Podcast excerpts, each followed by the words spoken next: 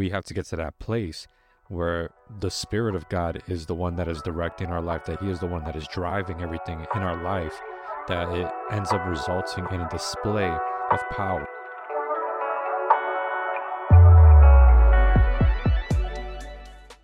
What's going on, everybody? God bless you. Welcome back to Unlocking Scripture. I'm your host, Justin Torres. And what we're going to be diving into today is going to be a direct Bible study out of Second Timothy chapter 2. And it's important that we take time to not only read the Bible, but to study the Bible, dive underneath the surface of Scripture, and start to draw out some of the meanings that we miss when we just read the Bible and just kind of skim over things. You know, I, I truly believe and know for certain that every word that was placed in the Word of God was there by particular design. You know, the Holy Spirit is the one that inspired the text. And when you take time to really study your Word and really analyze what the scripture is saying, not only do you draw out the insight, you draw out the meaning, but you also make connections with the rest of the Bible. This book is is really 66 books from different authors during different time periods, yet it is all unified into one story. That main focal point of story is salvation through Christ Jesus our Lord. And it's interesting and more than anything, it just shows how real God is when you see how all these things come together and how the word of God is consistent. So we're going to be diving into Second Timothy chapter 2 today and what this is mainly going to focus on is two things and they both tie together is one being a good soldier of Christ Jesus. That's one of the subheadings I'm reading out of the ESV. And the second part is a worker that is approved by God. In my church, um, our theme for the year is being a worker in his harvest. We believe that God has called us as his body to be the hands and feet of Jesus in our city. And our mission is to reach people by being a display of the gospel. We want to be people that demonstrate Jesus, not just, you know, say it with our lips, but show it in our life testimony. You know, the Bible actually says, and Paul is the one that says it, that the kingdom of God is not a matter of talk, but of power. And so our purpose as Christians, and this is something I teach at my church, is that, you know, we have to get to that place where the Spirit of God is the one that is directing our life, that He is the one that is driving everything in our life, that it ends up resulting in a display of power, a display of Christ. Our lives should reflect Jesus. That is what it means to be a Christian, is to be like Christ.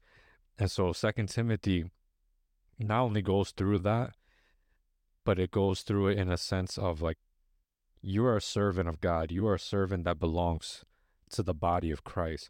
So, how, as a servant, can you be your best? How can you be a good soldier of Christ? How can you be a worker that God approves? And it gives us these guidelines. So, we're going to read the chapter and we're going to go line by line and break down as much as we can and really allow the word of God to minister to us today. So, here we go on first one and I'm reading out, the, out of the uh, ESV version. It says, You then, my child, be strengthened by the grace that is in Christ Jesus. And what you have heard from me in the presence of many witnesses, entrust to faithful men who will be able to teach others also. Share in suffering as a good soldier of Christ Jesus. No soldier gets entangled in civilian pursuits, since his aim is to please the one who enlisted him. An athlete is not crowned unless he competes according to the rules. It is the hard-working farmer who ought to have the first share of the crops. Think over what I say, for the Lord will give you understanding in everything. Remember Jesus Christ, risen from the dead, the offspring of David, has preached in my gospel, for which I am suffering, bound with chains as a criminal, but the word of God is not bound. Therefore I endure everything for the sake of the elect, that they also may obtain the salvation that is in Christ Jesus with eternal glory. The saying is trustworthy, for if we have died with him, we will also live with him. If we endure, we will also reign with him. If we deny him, he also will deny us. If we are faithless, he remains faithful, for he cannot deny himself. So we're just going to stop there. That's half of it. And I want to talk about this section here. This is about being a good soldier of Christ Jesus. The first thing that Paul says is, You then, my child. So he's specifically talking to Timothy, but take this for you. You then, my child, you are a child of God. Be strengthened by the grace that is in Christ Jesus. Now, it's easier to say be strengthened by God. We probably say that to a lot of people that we know. Just let God be your strength. And yeah, amen. But it says be strengthened by the grace that is in Christ Jesus. Now, if we take a moment to just understand the grace that comes from Jesus, his, his mercy, the joy that he gives us, the peace that surpasses understanding, how he says that he came to destroy the works of the enemy, to give us life and life in abundance. And if we go down that whole list and we we take a moment to reflect on the grace of God, the grace of Christ, we can be strengthened by that. The Bible says that the joy of the Lord is our strength. We get that joy from the grace that is in Christ Jesus. So be strengthened by his grace. Verse 2 says, And what you have heard from me in the presence of many witnesses, and trust to faithful men. So, what we can give over to other people is true doctrine, true teaching of the Word of God. There's two things that the Bible teaches us it tells us to minister, it tells us to teach others and to disciple others. But it also says, don't cast your pearls amongst pigs. And it's interesting to me when you look at those two types of verses, how Paul says, And what you have heard from me in the presence of many witnesses, and trust to faithful men. Almost as if he's saying, like, you're going to have a, a certain group of people that are going to demonstrate faithfulness. And those people really double down on just lifting them up, double down on discipling them, double down on bringing them up into being disciples of Christ. And so that's important. We need to be preaching the gospel to everyone and we need to be discipling people. And as we continue on that verse, it says, Who will be able to teach others also? And that just kind of goes along with what I was just saying is that there's certain faithful people that have a lot of potential that they will also be someone that would disciple other people. So we want to raise those people up. Verse 3 says, Share in suffering as a good soldier of Christ Jesus that one there is important for us to take in because if you call yourself a soldier in the kingdom, there's going to be guaranteed suffering that's coming our way. Just as a Christian alone, we're guaranteed suffering. If we live for Christ, we're guaranteed it. If he suffered, why shouldn't we suffer? How will we avoid suffering if we're truly walking with God? We're not going to avoid suffering. And the Bible teaches us about suffering. It actually tells us things that suffering actually produces something and allows us to become more humble. It causes us to deny our flesh. It causes us to cling to God. So many things. And that's another topic that we can share. But suffering as a Christian is essential and it's something that is guaranteed. So we need to share in that suffering with the brethren. The Bible teaches us to be joyful when others are joyful and to stand in the gap when others are not doing so well that we shed tears with them. So we bear one another's burdens. And so that's how we share as a good soldier uh, and share in suffering as a good soldier of Christ. Now, listen to this. It says, No soldier gets entangled in civilian pursuits, since his aim is to please the one who enlisted him. And that verse, out of everything in this chapter, that's probably one of my favorite verses. And it gets looked over a lot. But in reality, no soldier, now we're talking about the actual military, there's not a soldier that's able to get involved in just civilian pursuits, things that, you know, concern the rest of the civilian population. They're not to get into that mix. Their aim is to please their branch of military service, their commanders, their leadership. That is their focus, that is their aim, and that's what they're accountable to ultimately. Not everybody that serves in the military is probably desiring to please their commanders or their leaders, but they're accountable to. Now, in Christ, our desires should be to want to please God, and we are accountable to pleasing God. And so, to do that, we need to actually separate ourselves from the busybody things, things that don't concern the kingdom, things that are distractions. I'll give an example. There's many things, but senseless talk is probably one of the bigger ones gossip, murmuring, complaining, and getting involved in having conversations that are idle, conversations that don't produce anything positive, anything fruitful. Those are things that we need to avoid. And maybe even hanging out with the wrong crowd. I mean, there's a list of things. But in pursuits, we need to think about that. We can't, as good soldiers of Christ, get entangled in these things. Rather, our focus needs to be on pleasing God because He is the one that enlists us. He is the one that called us to Him. Our focus needs to be on pleasing Him. Verse 5 says, And an athlete is not crowned unless he competes according to the rules. Every athlete has to play by the rules that are that are governing that game that they're participating in. Now, when we look at the word of God, we have to be obedient to it. That is the rule book that we're playing by. And in order to actually receive this crown of life, we have to do and live according to the, according to what Jesus said. And that's all found in his word. And we need to actually live like that, obedient to Christ. So we can't expect to enter into the kingdom of God if we don't live according to what the Bible says will even get us into the kingdom. Salvation in Christ, being obedient to Him, fearing God. If we don't have some of these things in our life, or all those things rather, you're not going to get in. If you live by the flesh, you're not going to get in. You need to be walking by the Spirit. So just as an athlete is not crowned unless he competes according to the rules, we can't be crowned unless we come we live our lives according to what the word of God says. 6 it says it is the hardworking farmer who ought to have the first share of the crops. Think over what I say, for the Lord will give you understanding in everything.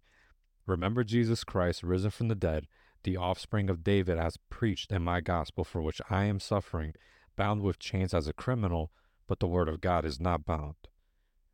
Therefore, I endure everything for the sake of the elect, that they also may obtain the salvation that is in Christ Jesus with eternal glory. Now, I just find it interesting that Paul is writing this number one from prison, which that that already is, you know, a big deal. That's an achievement in itself. He's writing this from prison, and then add to it that he says that it's worth it because he's doing this for the sake of the elect. He's doing this, or he's allowing this to even happen to himself in order so that other people can be saved because he's doing everything in his power to get the message of Jesus out in this time period. And if that means being chained up, if that means going to prison, if that means getting flogged, getting beaten, he's willing to go through all the hardship for the sake of getting the gospel message to the unsaved. And if I'm being transparent, I can only say, God, bring me to that level of willingness because these are some very tough things. We always want to say we're willing to die for the gospel, we're willing to go to jail, but when it actually comes knocking on your door, do you still believe that? Are you still going to do that? And, you know, we want to believe the answer is yes, but most of us have not been through that in my church, we're blessed to have, um, we're blessed to actually have a branch that's in Pakistan. And they tell us things all the time about the immense amount of persecution that goes on in that country. And they endured some serious hardships that we don't know here or have experienced in the States. And this is hardships that's directed at Christians. And these are things that uh, we haven't experienced over here. Our country has not been this way. And so I can't even imagine what they've been through but I see their perseverance that regardless of the persecution, they continue to lead more and more people to Christ. We've seen thousands of people come to the faith in that country as a result of their work. And as a good soldier of Christ, we need to be able to not only ask God, give us that heart for the souls, that we will be able to or be willing to endure hardship for the sake of the mission and the sake of the gospel message that's what we need. That's what we need God to to give to us. And we need that willingness. And let's just keep going. Now, in verse 11, it says, The saying is trustworthy, for if we have died with him, we will also live with him. If we endure, we will also reign with him. If we deny him, he will also deny us. If we are faithless, he remains faithful. I also find it interesting it says that if we have died with him, we will also live with him. That's something that most of us know. If we surrender our life to Jesus and we live a life dead to the flesh, dead to ourselves, denying ourselves, and living for Christ, you know, we're going to have eternal life for him. We're going to live with him. And if we endure the suffering, we will also reign with him. It says, if we deny him, he also will deny us. But if we are faithless, he remains faithful. And for that, we can give God praise because even in times where we're unfaithful, times where, you know, we just throw in the towel for a short moment, we're like, you know what, we're, I'm weak and I, and I can't do this right now. In those moments, God is still faithful. He doesn't change, He doesn't waver. And He's still there and He's still able to raise us up. But this is why it says, For He cannot deny Himself. So when He says that, I, you know, I cannot deny myself, he can't deny himself, it's because it's bigger than us. What he's called us to do is bigger than us. And that's just put a little bit of fear in us, even because it says, if we are faithless, he remains faithful, for he cannot deny himself.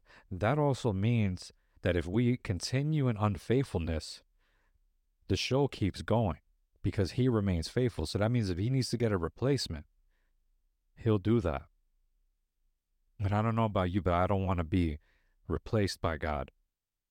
So if I have a faithless moment, Lord, help me get back up. The Bible tells us that the, the Spirit of God is is willing and able to to carry us up again. And so we need to get to that place. Holy Spirit, come into my heart and come start working and give him give me strength again because I'm weak at this moment. And I don't want God to replace me.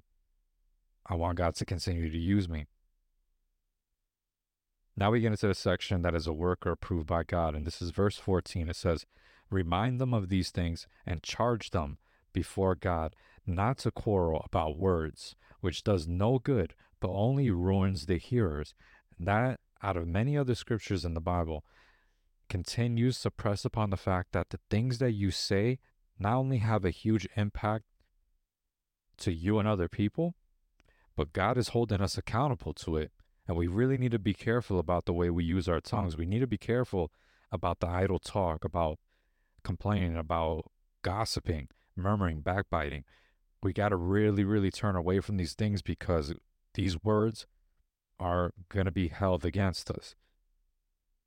And we're going to be held accountable by the things that we say. So it says, remind them of these things and charge them before God. So to hold people accountable about the things that they say before God. It says not to quarrel about words which does no good, but only ru- ruins the hearers. That's something big to really take in right now is that our speech and the way that we talk, it's it's not a it's not a walk in a park. God takes it very serious, whether it's, you know, foul language, lying, gossiping, we have to analyze what we say. And that even goes for when you're upset. Because we're quick to excuse ourselves. Oh, I was upset when I said what I said and I, and I didn't mean it. But if you continue to repeat those same ways, you're not repenting. You can have a moment of weakness where you might say things you don't mean to somebody or talk in a way that you don't mean in a moment of weakness. But you can't continue to have that same moment of weakness. Eventually, that has to become a strength. You have to repent. You have to die to your flesh, turn away, and ask the Spirit to work in you in that area so that if it happens again, your response becomes more and more Christ like every time. It doesn't continue to be a weakness. That just ends up being an excuse. But God doesn't call us or, or wants us to live in those excuses. No, God wants us to overcome. 15 says, Do your best to present yourself to God as one approved, a worker who has no need to be ashamed, rightly handling the word of truth. But avoid irreverent babble, for it will lead people into more and more ungodliness. You know, Jesus says that if you are a stumbling block to somebody, that you're better off tying a millstone to your neck and casting yourself into the sea. And this is what Paul says, but avoid irreverent babble, for it will lead people into more and more ungodliness. If you're leading people into ungodliness, you're leading them away from, from Christ, which will cost them their souls. It will cost their salvation. And so you will be a stumbling block by your irreverent babble. And that's why it's so important that we guard our speech. The Bible says that the one who preserves their tongue preserves their life.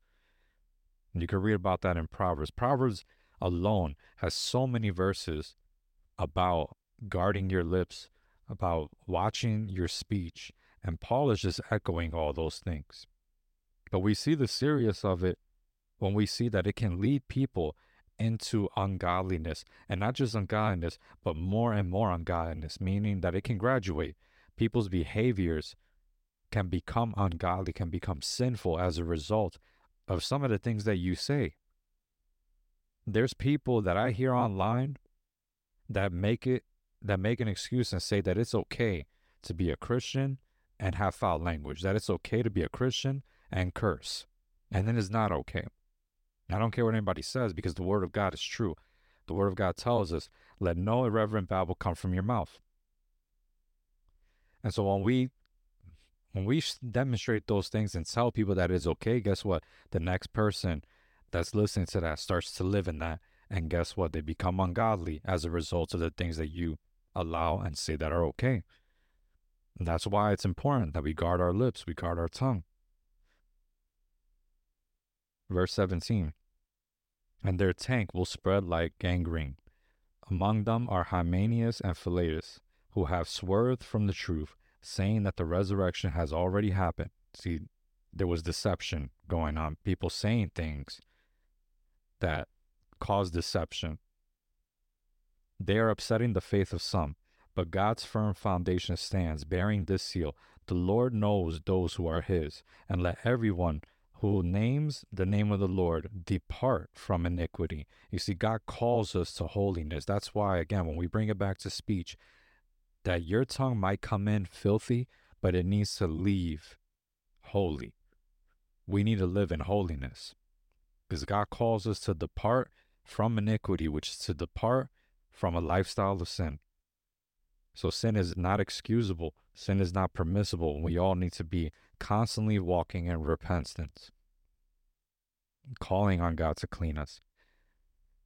Verse 20 says, Now in a great house there are are not only vessels of gold and silver, but also of wood and clay, some for honorable use, some for dishonorable.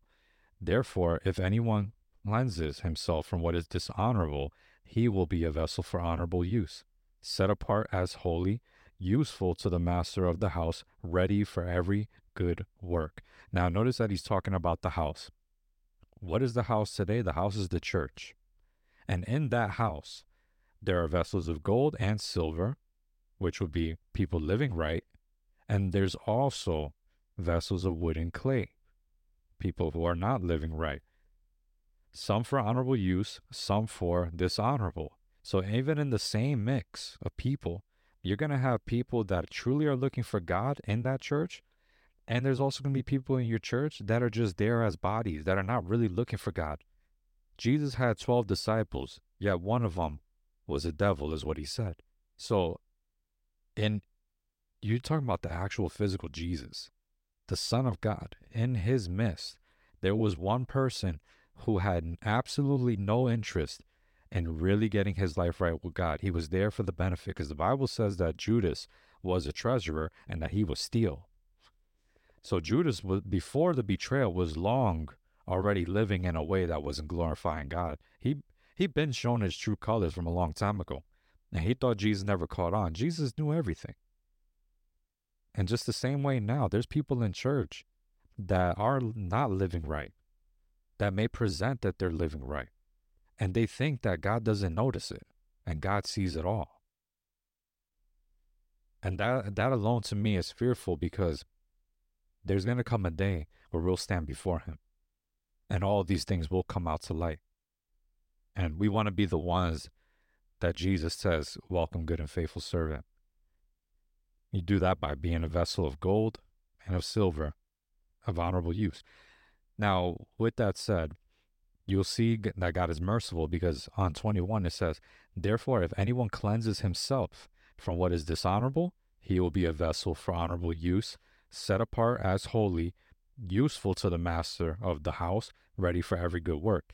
So you can come in and not be walking with God or just doing things right. But if you repent and you humble yourself and you seek God, it says that if you cleanse yourself from what is dishonorable, that you will be a vessel for honorable use. And God will take you in, He will set you apart as holy, and you will be useful to the master of that house. And you'll be ready for every good work. So you're you're going through this transition process. You're going through repentance. And God will accept you. And God will make you useful. 22 it says, So flee youthful passions and pursue righteousness, faith, love, and peace, along with those who call on the, on the Lord from a pure heart. Have nothing to do with foolish, ignorant controversies. You know that they breed quarrels.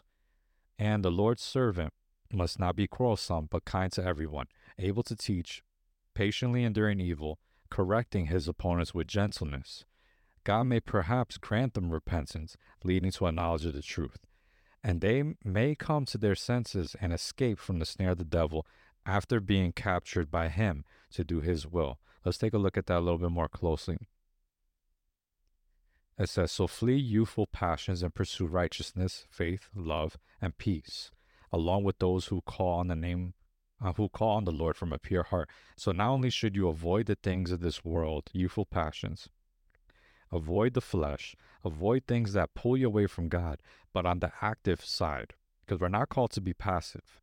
On the active side of our faith, we're, we are to be pursuing righteousness, pursuing faith, pursuing love and peace and not alone, but it says along with those who call on the Lord from a pure heart. So we need to actually flock together with genuine believers, people who truly demonstrate that they love God, they bear good fruit, and we need to connect with these people and walk together with them in this pursuit of righteousness, faith, love, and peace. Have nothing to do with foolish, ignorant controversies that again goes back to what we were talking about with the with the tongue. But if you look at like for example things on YouTube, things of the news, there's one that has been driving me crazy for a while, and that's this whole thing with Lil Nas X and his mockery and whatever it is that he's doing. The world is going to continue to be the world. Does it make it acceptable? Absolutely not. Should Christians come against it? Of course. But should we focus on these things? The world is going to continue to be the world. These things have to happen. They were already happening when Jesus walked in the flesh here. Jesus was mocked all the way onto the point of the cross. Of course, he's going to continue to be mocked. The Bible says we will be persecuted for his name's sake. So we will be part of that mockery. It doesn't change anything. They're going to continue to do what they do. And we're going to continue to do what we do and continue to be more than conquerors.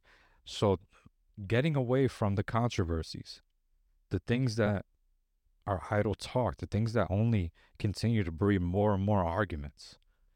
These are not salvation issues. These are not things that even pull us closer to God. What the world does and what the music and the Hollywood industry does, all the ungodliness, it is the world that we're looking at. So we can't expect the world to do godly things.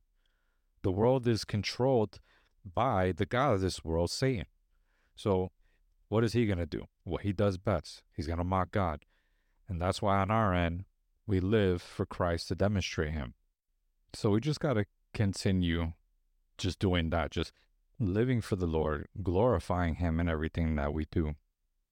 And if we go on verse 24, it says, And the Lord's servant must not be quarrelsome, but kind to everyone, able to teach, patiently enduring evil. So there you have it you got to be kind to everyone. That's kind of a given. But we also need to be able to teach, which means that we mm. need to be proficient in the Word of God and proficient in righteousness. But look at the last thing it says, patiently enduring evil. I, I think that this, I mean, this little phrase is like tucked in there pretty subtly. And that clearly goes overlooked is that a lot of times we're quick to chop things down. But at the end of the day, these people are souls too and they need salvation.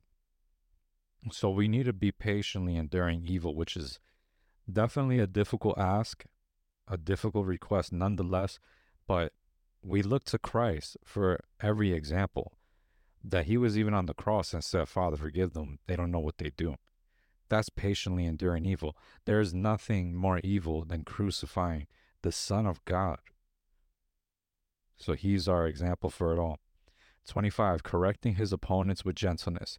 God may perhaps grant them repentance, leading to a knowledge of the truth, and they may come to their senses and escape from the snare of the devil after being captured by him to do his will. So, if we recap on everything, a good soldier of Christ, someone who doesn't get involved, and the civilian pursues the things that don't matter, but is focused on pleasing the one who enlists him, God. Someone who's focused on doing whatever it takes to do God's will, to do his work, and to glorify him, and abstains from things that are just not of God and we tie that into a work or approved by God, and that's being somebody who's living in integrity, someone who's living in holiness, someone who is not, again, getting involved in the things that don't matter, but is patiently enduring evil, seeking God and demonstrating God and everything about their characteristics. So, and I hope this has been an encouragement to you. This is a great book of the Bible to read. I encourage that you study it. It's a, a New Testament book, and we are a New Testament body of Christ, New Testament church. So we really need to allow ourselves to work on our character and get more closer to demonstrating Christ in our character. And we do that by just understanding who he is, getting into the Bible and studying it for what it is and allowing it to change and transform us. So if you like this, go ahead, you know, subscribe to this channel, leave a like, leave a review, and share this with somebody else. And we'll see you on the next one. God bless you.